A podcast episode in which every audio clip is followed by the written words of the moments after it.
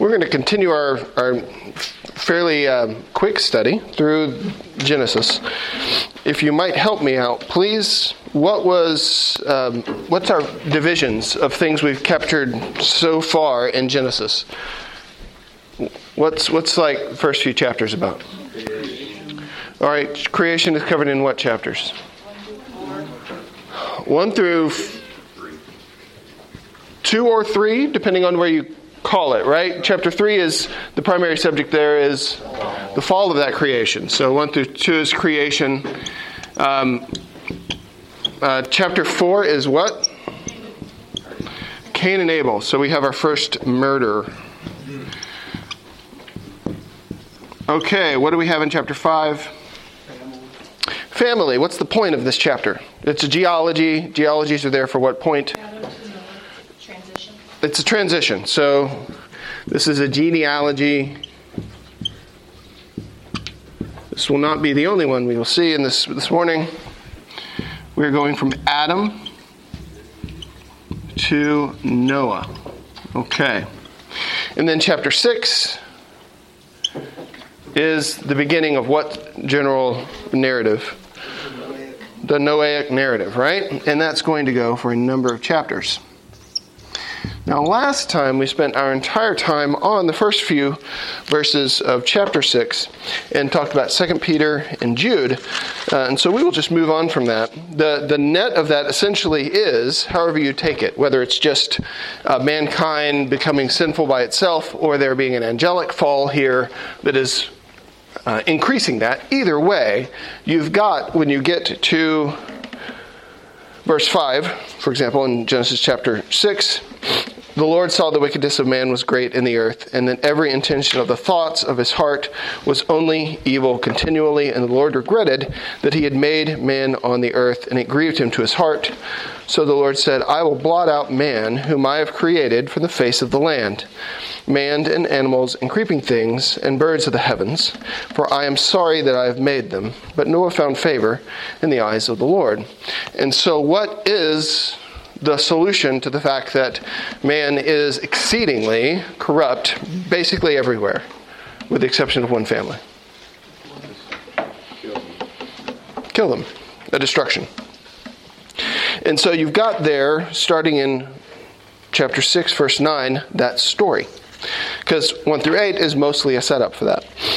You got there. These are the generations of Noah. Noah was a righteous man, blameless in his generation. Noah walked with God, and Noah had three sons Shem, Ham, and Japheth. And where does the flood narrative end?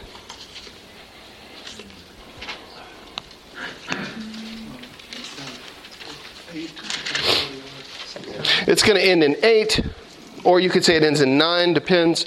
Like the actual flood itself is over in chapter 8 right?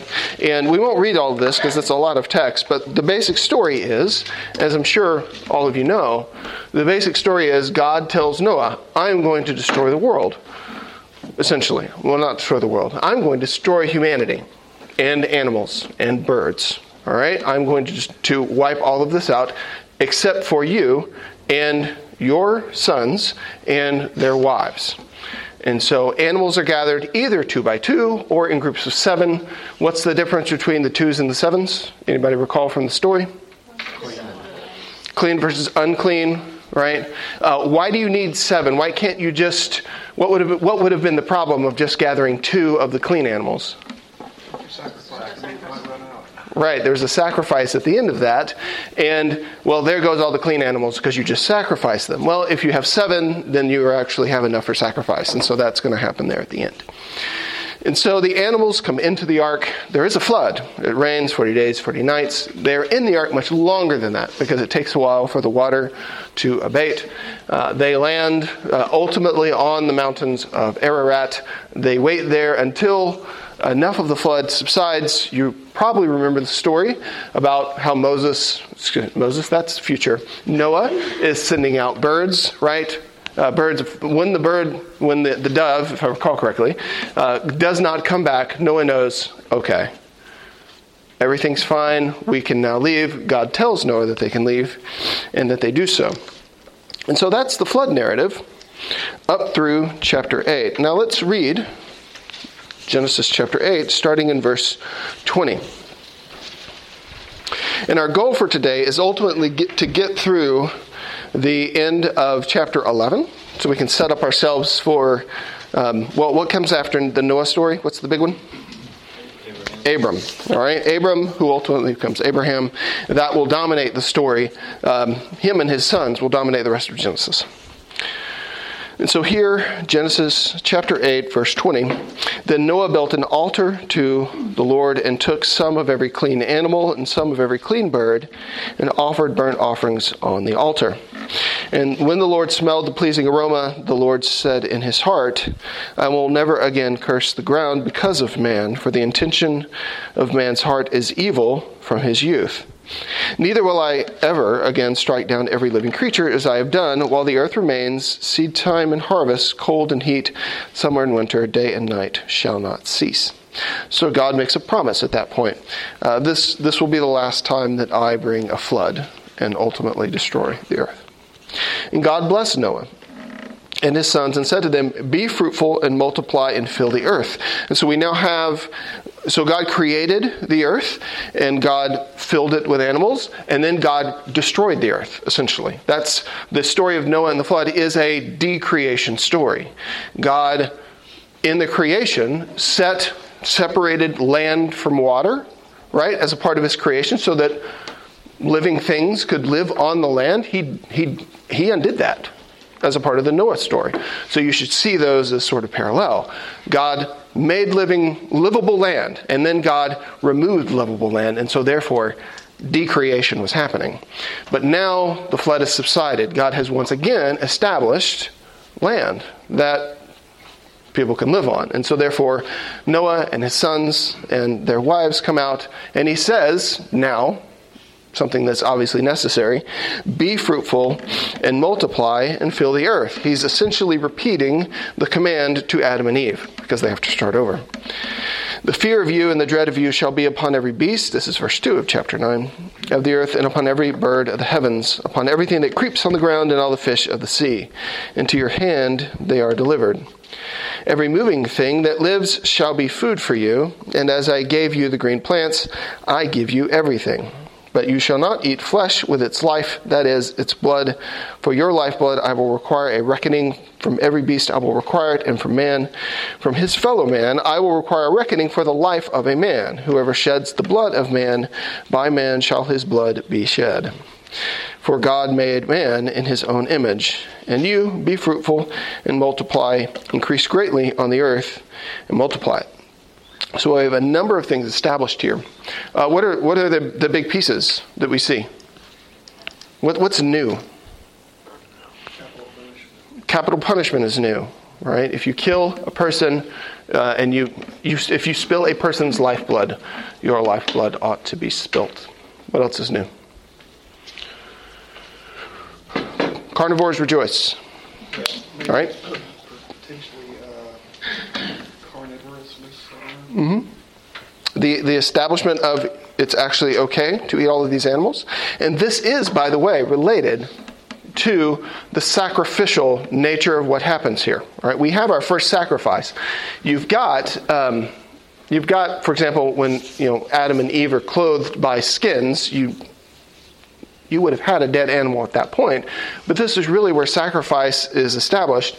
And in the ancient world, Israel and otherwise, uh, sacrifices, right, of bulls and whatnot, is not generally speaking going to be a total destruction of the animal, right? In Israel and otherwise, some parts of it would be destroyed, but the meat often would be kept for either the people or often those who are running the religious ceremonies. And so there is actually I think, a pretty clear relationship between the fact of we're establishing animal sacrifice at this point and also the eating of animals, because those two tended to go together. And this is really obvious, for example, when you've got in the Old Testament the story of the Israelites, of course, eating meat. This is partially how the Levites were supported. But also, whenever you get to Corinth, right, and you get to the New Testament, and Paul is talking about eating meat sacrificed to idols. All right, they, they didn't take these animals and just destroy them whole on the altars in Greece. Um, they destroyed parts, but would distribute the meat afterwards, and so people could eat it. So those things I do think are related. Um, continuing on. And so in verse 8, you've got essentially the continuation of God's discussion with Noah, and then you've got the promise of essentially the rainbow as a sign of that this destruction is not going to happen anymore. And so I would stop essentially the Noah narrative from 6 to um, 9 17.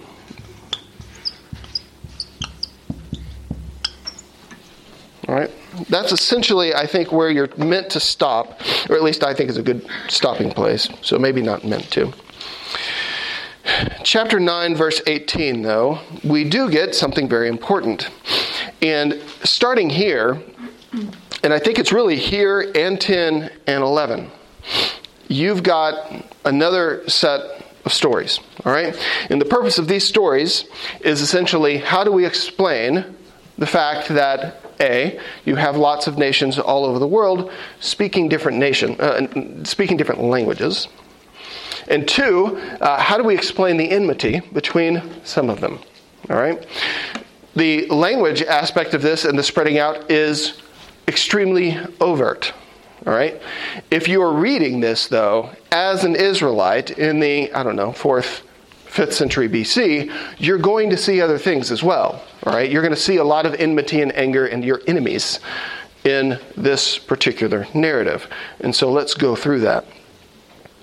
The thing that sets this up is this last half of chapter 9. The sons of Noah who went forth from the ark were Shem, Ham, and Japheth. Ham was the father of Canaan. Wait a minute. Stop there. Why is that important to point out? Historically speaking. Because Canaan is another name for the promised land. Right. If you're reading this at this point, him, you know, Ham is the, is the father of Canaan. Okay. Interesting factoid, right? You're reading this as somebody in 3rd, 4th, 5th century BC. You're thinking, ah, the Canaanites, those people we had such problems with for a very long time, and that we were required to exterminate from the promised land, these are from the lineage of Ham. All right? And so there's definitely here some let's there's some setting up. You could look at it as prophecy, you could look at it as just when you're reading this Jewish person, all right? Jewish reader, when you're reading this, keep in, keep in mind future history. And we're going to see a lot of names that are ultimately uh, enemies as we go through these few chapters. Now, these three were the sons of Noah, and these, the people of the whole earth, were dispersed. Now, the dispersion t- actually hasn't happened yet. The, the chapters 9 and 10 talk about this dispersion. Chapter 11 turns around and is a uh, essentially an explanation for why the dispersion happened. Because chapter 11, story of the Tower of Babel, is about how they didn't disperse, and God needed them to disperse. And so he made it happen. And so you've got an, essentially an assumption of dispersion in the last half of chapter 9 and chapter 10, in the explanation for how God accomplished it in chapter 11. And so it's, a, it's you might think of it as backwards, or you might think of it, let's go ahead and just talk about the dispersion, the dispersion, and then we will talk about how we accomplished it. And so these play together in that way. So Noah began to be a man of the soil, and we discussed this, I believe, uh, last time or the time before. He planted a vineyard. This is where essentially we get wine, which was why Noah's father would call him uh, the man who brings comfort. At least that's that was our discussion and our our assumption a few weeks ago. He drank of the wine and became drunk and lay uncovered in his tent. And Ham, the father of Canaan, once again, point that out, saw the nakedness of his father and told his two brothers outside. Then Shem and Japheth took a garment, laid it on both their shoulders, and walked backwards and covered the nakedness of their father. Their fathers, excuse me, their faces were turned backwards, and they did not see their father's nakedness. When Noah awoke from his wine and knew that his youngest son had done to him, he said, Cursed be not Ham. Interesting. Cursed be Canaan, a servant of servants shall be to his brothers. He also said, Blessed be the Lord, the God of Shem, and let Canaan be his servant. May God enlarge Japheth, and let him dwell in the tents of Shem, and let Canaan be his servant. After the flood, Noah lived 350 years. All the days of Noah were 950 years, and he died. Okay. So, most of us know this story, right? Um, Noah plants a vineyard, makes wine, gets drunk, is the idea here. And in that drunken sleep, Ham comes in, sees his father, goes and tells the brothers. The brothers, the other brothers, make a more appropriate response and say, We're not going to go look at our father naked. We're going to cover him up. So they take a covering, walk backwards in, and cover up Noah. All right? When Noah awakes, Ham and really the focus of the curse here is, is his son, Canaan, but essentially Ham and his descendants are cursed. And the curse of Ham is to be the slave of Shem. Uh, what about Japheth? What is supposed to be his relationship to Shem? He's going to rent from him. Hmm? He's going to rent from him. He's going to rent from him. So he is he is subservient, but not in the same sense that Ham is. Ham is Ham and Canaan are cursed. Shem, as a younger brother, is supposed to be subservient. This kind of fits. Shem, Ham, Japheth. Shem would get the the primary spot because he is the oldest. Uh, pop quiz. Abram comes from which line? Shem. All right. A Semite, that's good. That's good. A, a Shemite, a Semite. Uh, he, he ultimately comes from Shem, and it is that older line, the, the line of the older brother, that is going to be ultimately dominant. All right, so that's there to basically set up. All right, let's start let's start describing how essentially the line of Ham and the line of Canaan is going to be cursed. All right? Uh, you see just really the subservient part here, but as we look through chapter 10, which is the table of nations, some people call it, or my ESV has nations descended from Noah, uh, we're going to see some things where we're going we're to um, see how it's even more clear. We're setting up here at this point in Genesis who are going to be so many of the major enemies of the people of God thousands of years later. So, chapter 10. These are the generations of the sons of Noah Shem, Ham, and Japheth. Sons were born to them after the flood. So, why don't you do this for me? Take a minute, look at this chapter, all right? Think through it and tell me how is this arranged? All right? I'm going to give you two minutes. Look through and describe to me the structure. Go. You probably don't even need two minutes, but.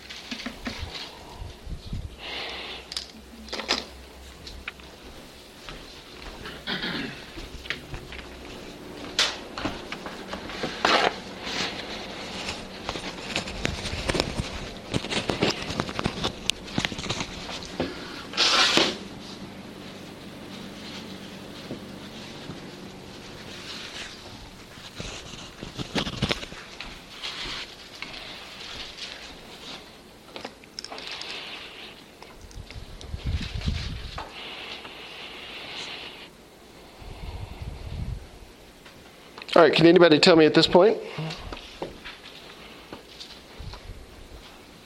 The genealogies of each of the sons.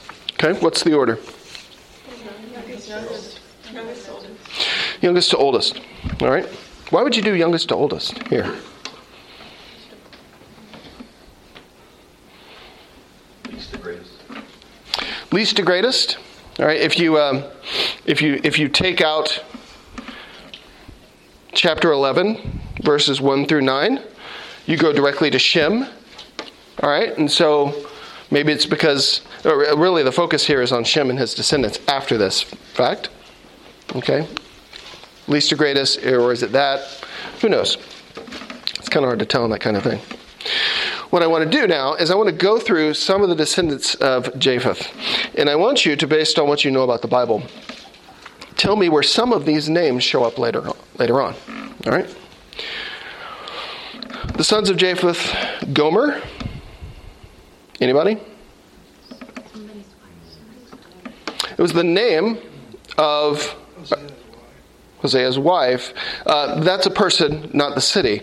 Uh, Gomer was actually mentioned along with a number of these in a condemnation in Ezekiel 38. Uh, what about Magog? Mm-hmm. Uh, that'll also show up in Ezekiel as well, but will show up in Revelation. Uh, Madai. I'm not sure about that one. Javan, Tubal. Tub- Tubal Cain, later or earlier? Tubal Cain is earlier, right? He's the one who does metalworking, right? So this would be, I mean, they're going to share names. This is actually going to be something different than Tubal Cain himself. Uh, Tubal will show up in a condemnation, same condemnation in Ezekiel 38. Uh, what about some of these others?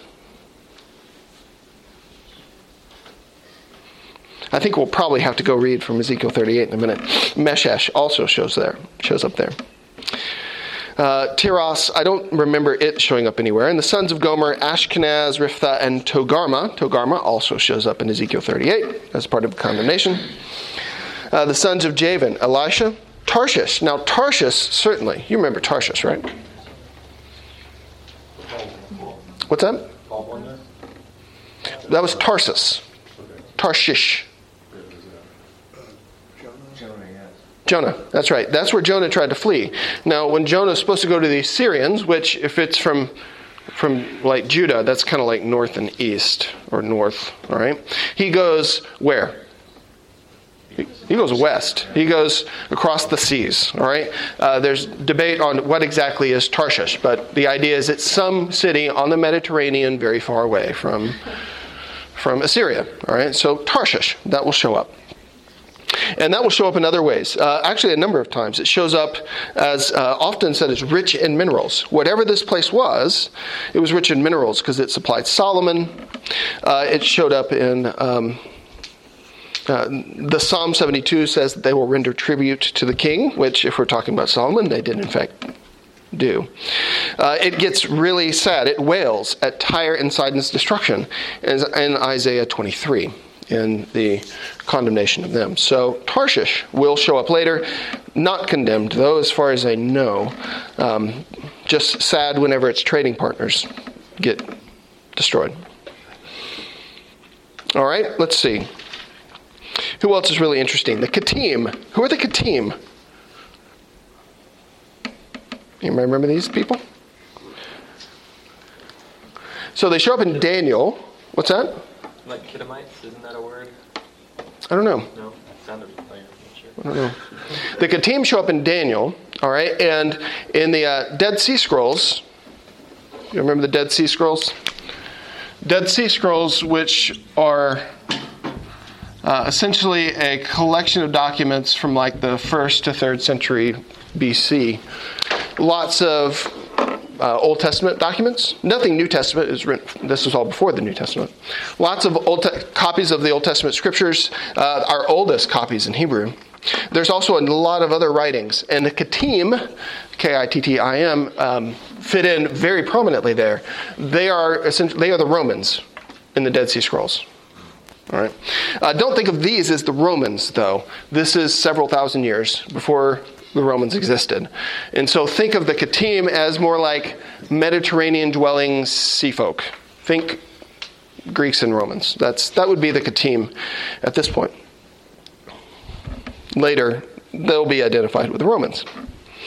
Okay, uh, now these are not major enemies. Some of them do get condemned, but they are not major enemies. Let's go to verse 6. All right? The sons of Ham Cush. What? Hmm? Ethiopia. Yeah. I don't think they end up being a major curse. Uh, Egypt, though, anything bad related to Egypt and the Israelites? Right? They are they are major villain. All right, major major villain throughout from Exodus all the way for a very long time. All right. So Egypt, Egypt, very very bad. Um, oh, and actually, Cush, Cush does show up as an or, there is an oracle against them in Isaiah 18 and Ezekiel 30. So, never mind. The Cushites are also bad. Uh, put. If you're doing an English word study in an English Bible and look up the word put, it's incredibly hard to find ever- anything because put as a verb shows up a lot in the Bible. So I just skipped that one and gave up. Uh, sorry. Uh, Canaan. Canaan. All right. We know we know Canaan. The sons of Cush: Seba, Havilah, Sabta, Rama, Sabteka or Sabteka. Uh, some of those do show, do show up. Um, uh, the sons of Rama, Sheba, and Dedan. Where where is Sheba?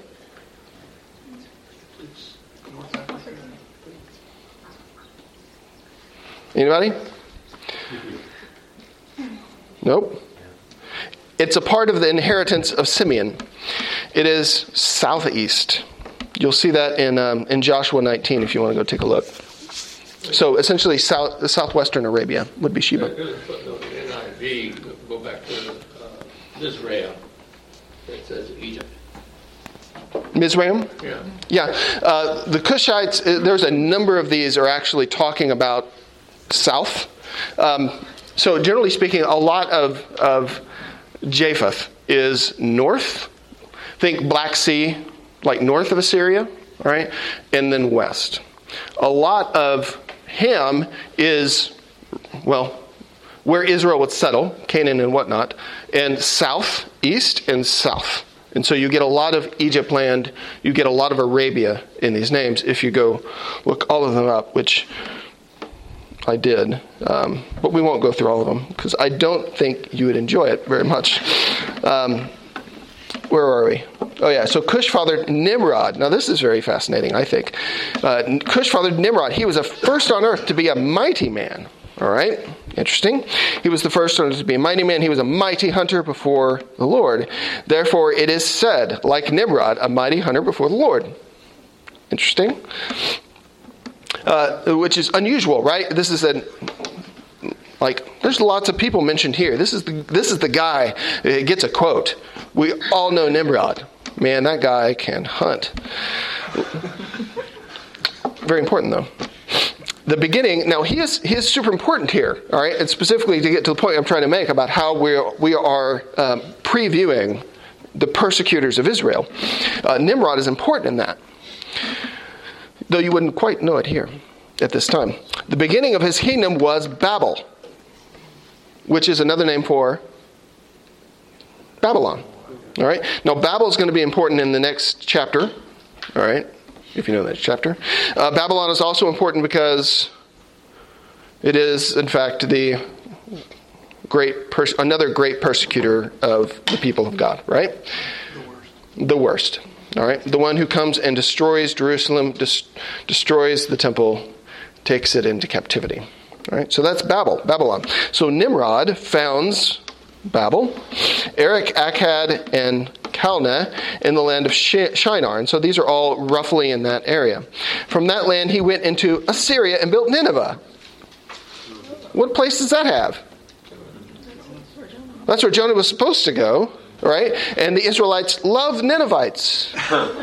No, the Israelites hate the Ninevites because the, the Ninevites, the Assyrians, kill them. All right, that's what they do. And what did what part did they play in God's judgment on Israel? sacked the northern kingdom.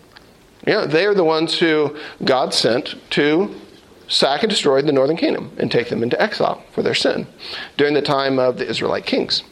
And so you've got Nimrod is the father, all right, of essentially the Babylonians and the Assyrians.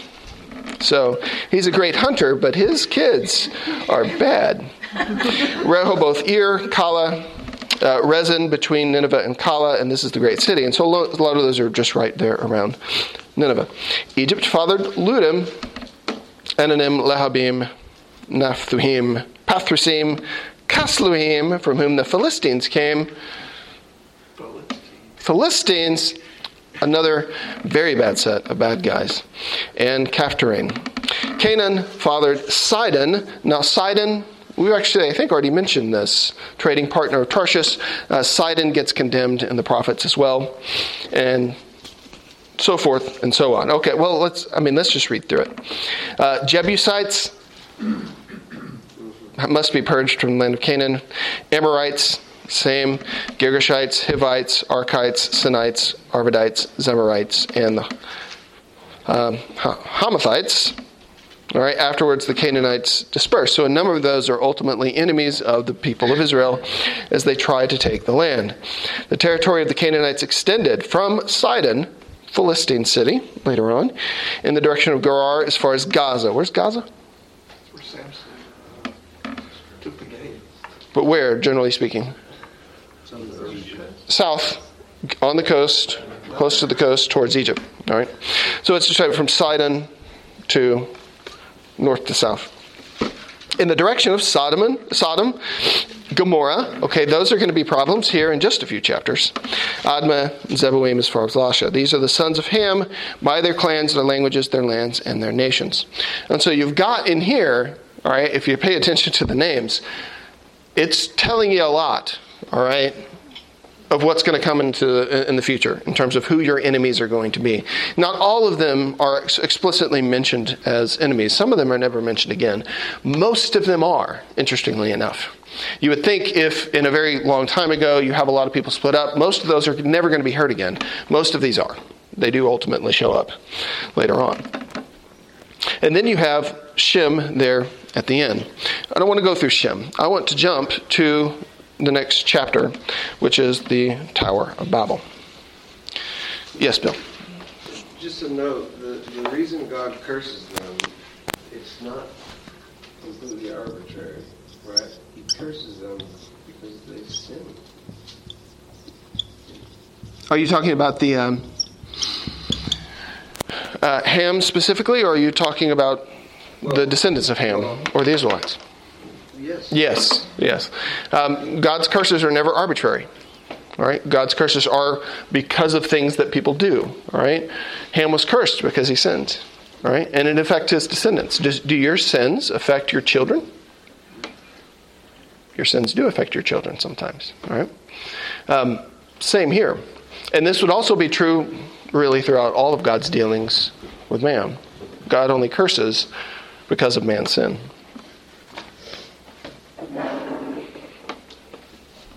And so, nine, half of nine through the end of ten is essentially describing, all right, how the nations broke out and sort of telegraphing into the future. Who are the enemies going to be? Chapter 11, now let's back up, all right, and explain how this split up happened because those names basically that covers the Mediterranean up to the Black Sea all the way through the whole Middle East and down into northern Africa. So this is a very large piece of land that is men's, you know, and, and their descendants spreading out. Um, that didn't happen until chapter 11, Tower of Babel. Now the whole earth had one language and the same words. And as people migrated from the east, they found a plain in the land of Shinar, so this would be Babylon, and settled there. And they said to one another, Come, let us make bricks and burn them thoroughly. And they made brick for stone, bitumen for mortar.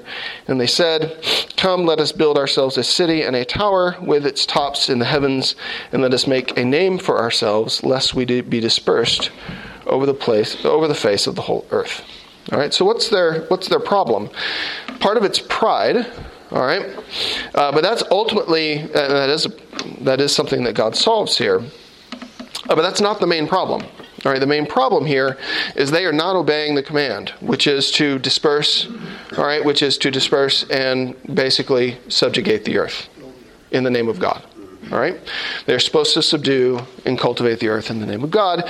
They're instead saying, no, we are going to settle here and build a big city and make towers and make a name for ourselves. Verse 5 And the Lord came down to see the city and the tower which the children of man had built. And the Lord said, Behold, they are one people, and they have all one language, and this is only the beginning of what they will do, and nothing that they propose to do will now be impossible for them. I mean, if they can work together and they can do all these th- great things, they can just build up a big empire right here. Come, let us go down there and confuse their language, so that they may not understand one another's speech. So the Lord dispersed them from there over the face of all the earth, and they left off building the city. Therefore, its name was called Babel, because there the Lord confused the language of all the earth, and from there the Lord dispersed them over the face of all the earth. Uh, when we, I think, I assume our English word Babel comes from this, right? I would assume so. Uh, Babel essentially means to be confused, all right, and so therefore they named the city Babel because confusion, because that's where they were all confused and they could no longer work together, and so therefore they dispersed. All right? And so the Tower of Babel explains okay, how did this big dispersion happen? Where ultimately all this enmity and wars ultimately came from. Um, not per se because of the dispersion, but because essentially of the evil of man. Yes, Chip. This, this area, Babel, Mm-hmm. um, is a source of all the languages over there. If you look, if you can study a foreign language, you're going to look at the European, uh, Indo-European language tree, Mm-hmm. which is called that precisely because of this. And way out on a limb, you'll find English on the Germanic branch. Yeah. But there doesn't seem to be any indication here which people spread east uh, for the Oriental and uh, Indo, That's right. so- the Southern Asian continent. Yeah. There's nothing here about Could be a this. Source of their languages as well. Yeah, I mean, it also doesn't talk about Russia, it doesn't talk about Southern Africa. This is essentially going to be limited in its place names. Well, Russia would be under the Slavic. Sure. But this is going to be related to groups that specifically relate to Israel in some way, historically speaking, right? And so the, the, the Chinese never play a part in, you know, God's judgment against Israel or fighting them or anything like that. So this is really very this is Israel focused, right? This is a this is the story of Israel in a book, and so therefore the the nations um, are going to be really focused on that. And it's and I think if you if you read chapter ten the way I think we should read it, um, we shouldn't read it as here's a generic history of the entire world. This really is very Israel focused, right? Very Israel focused, and you see that because of their enemies are laid out on the map and and said. If you're reading, like I said, later on, you're going to look at this and go, yeah, Ham was cursed right? Look at all the problems we had with Ham and his all of his descendants. Uh, which from here you would know Ham was cursed, but you wouldn't know the extent of it in the future. So the, the last sentence in verse 9, from there, the Lord scattered them over the face of the whole earth. Mhm. Whole earth still would still have a limited meaning. I, I, I think essentially so, and I mean this would be I mean in the explanation here this would be the description really how of the whole earth because language barrier has been and always will be a place a, a way of con, a, source of conflict between peoples sometimes right and I don't think this is trying to say of Babel happened boom everybody spread out like immediately. I don't think that's the idea. Um, I don't think uh, this. I think is fine in terms of a support of a still a gradual spread of humanity because they're going to start spreading out and spreading out and spreading out. Um, this is the source of the spread over the whole earth, but it's not. I don't think going as far as saying China was settled at this point. I don't think that's the point. I think it's just a, and then over time that same factor of different families, different languages, different cultures create clashes which cause people to move. Lots of people in, in history have moved because they were seeking safer places. And so sometimes they want more food, so they go for different places. Sometimes they move because of pressures, because someone's trying to kill them, and so they migrate as a people elsewhere. That totally happens in history. Yeah. I'm, I'm assuming too that, you know, earlier in the study, the, what earth can also often be translated land. Mm-hmm. So that would, That's right. um, another thing, just to comment, whenever I was studying this one time, I remember from a commentator, uh, I don't know exactly how you support this, but if you think about Hebrews 11, this is like anti-faith. Because they're told, Yeah. humanity is, is told, this rainbow is a promise, I'm not going to ever destroy the, the earth again by a flood. Well, what's the response? Well, let's build a tower. So if there's a bunch of water, we can get up high. And so it, it was a, it was, the commentator was like, it's, this is anti-faith. This is not, not believing God. You know, that's a good point. I didn't think of that connection, but that makes a lot of sense. I mean, if you're going to do that, you should totally build that tower on top of a mountain. Then you're really high. Um, but yeah, that's a good connection.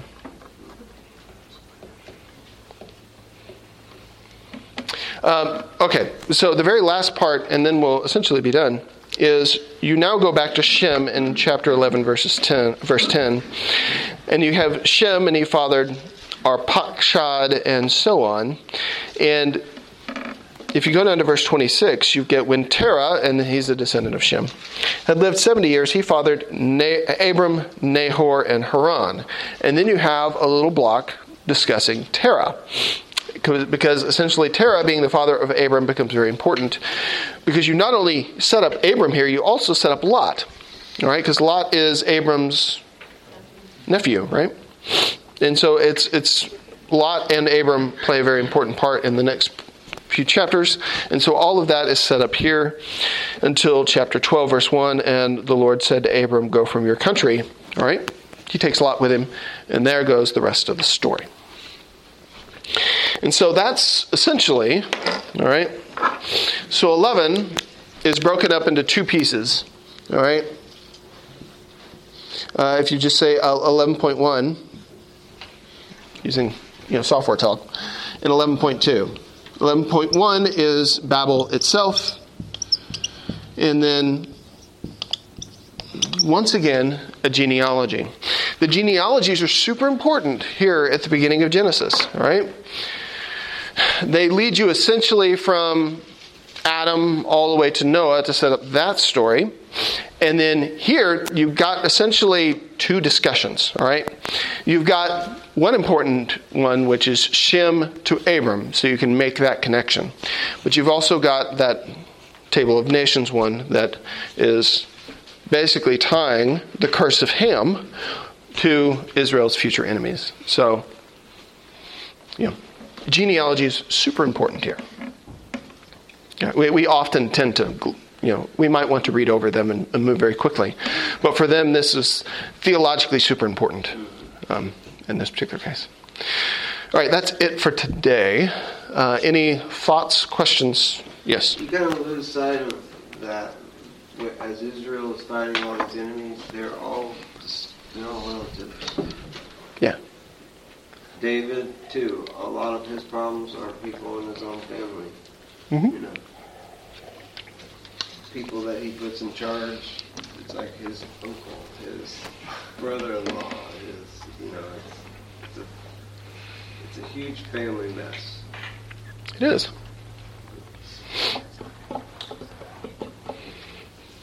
Yeah, all throughout their history, Edom, mm-hmm. right? Joseph, I recall, has problems with his brothers. Mm-hmm. That's part of that story. So, yeah. Families. Well, and Man. too with Samaria, right? Yeah. relatives.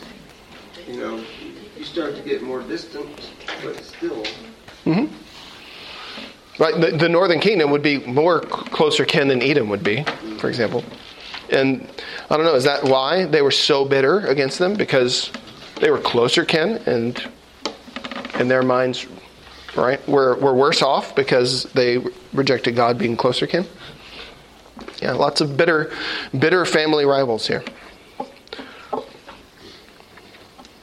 And- Brothers mourn for adversity. Well, no, I'm just thinking that, that that's, if we needed more proof, your genealogy doesn't mean God's pleased with you. Yeah. And what Bill's talking about, right, in, in terms of who does who does who does God love? What is God's love based on? Right? Is God's love and devotion to you based on your physical genealogy? No, it is not. Right? Um, would people ever have reason to think that? Well, like the Jews of Jesus' time certainly did think that, right? Why? Because they were children of Abraham, ultimately, uh, physically speaking, right? Uh, Jesus calls them children of Satan. Um, but physically speaking, they were children of Abraham. And as we'll see, right, Abraham is God's portion. God picks Abraham and said, I'm going to make you a great nation. You're going to be my nation. And so later on, it's very easy for people to confuse I'm of Abraham's nation, therefore God will bless me. When really God's blessing and cursing, all right, is not dependent on whose child you are, all right? Physically speaking. For sure. Bloodline. Bloodline, not faith line. Good way of saying it.